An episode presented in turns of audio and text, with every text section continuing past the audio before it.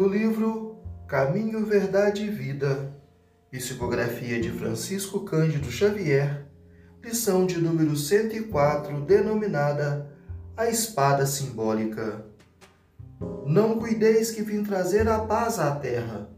Não vim trazer a paz, mas a espada.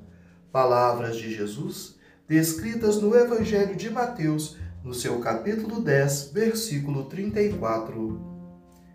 Inúmeros leitores do Evangelho perturbam-se ante essas afirmativas do Mestre Divino, porquanto o conceito de paz entre os homens, desde muitos séculos, foi visceralmente viciado.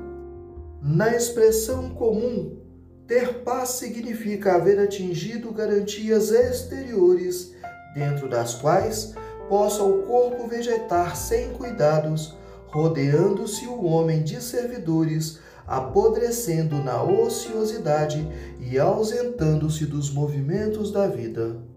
Jesus não poderia endossar tranquilidade desse jaez e, em contraposição ao falso princípio estabelecido no mundo, trouxe consigo a luta regeneradora, a espada simbólica do conhecimento interior pela revelação divina, a fim de que o homem inicie a batalha do aperfeiçoamento em si mesmo. O Mestre veio instalar o combate da redenção sobre a terra.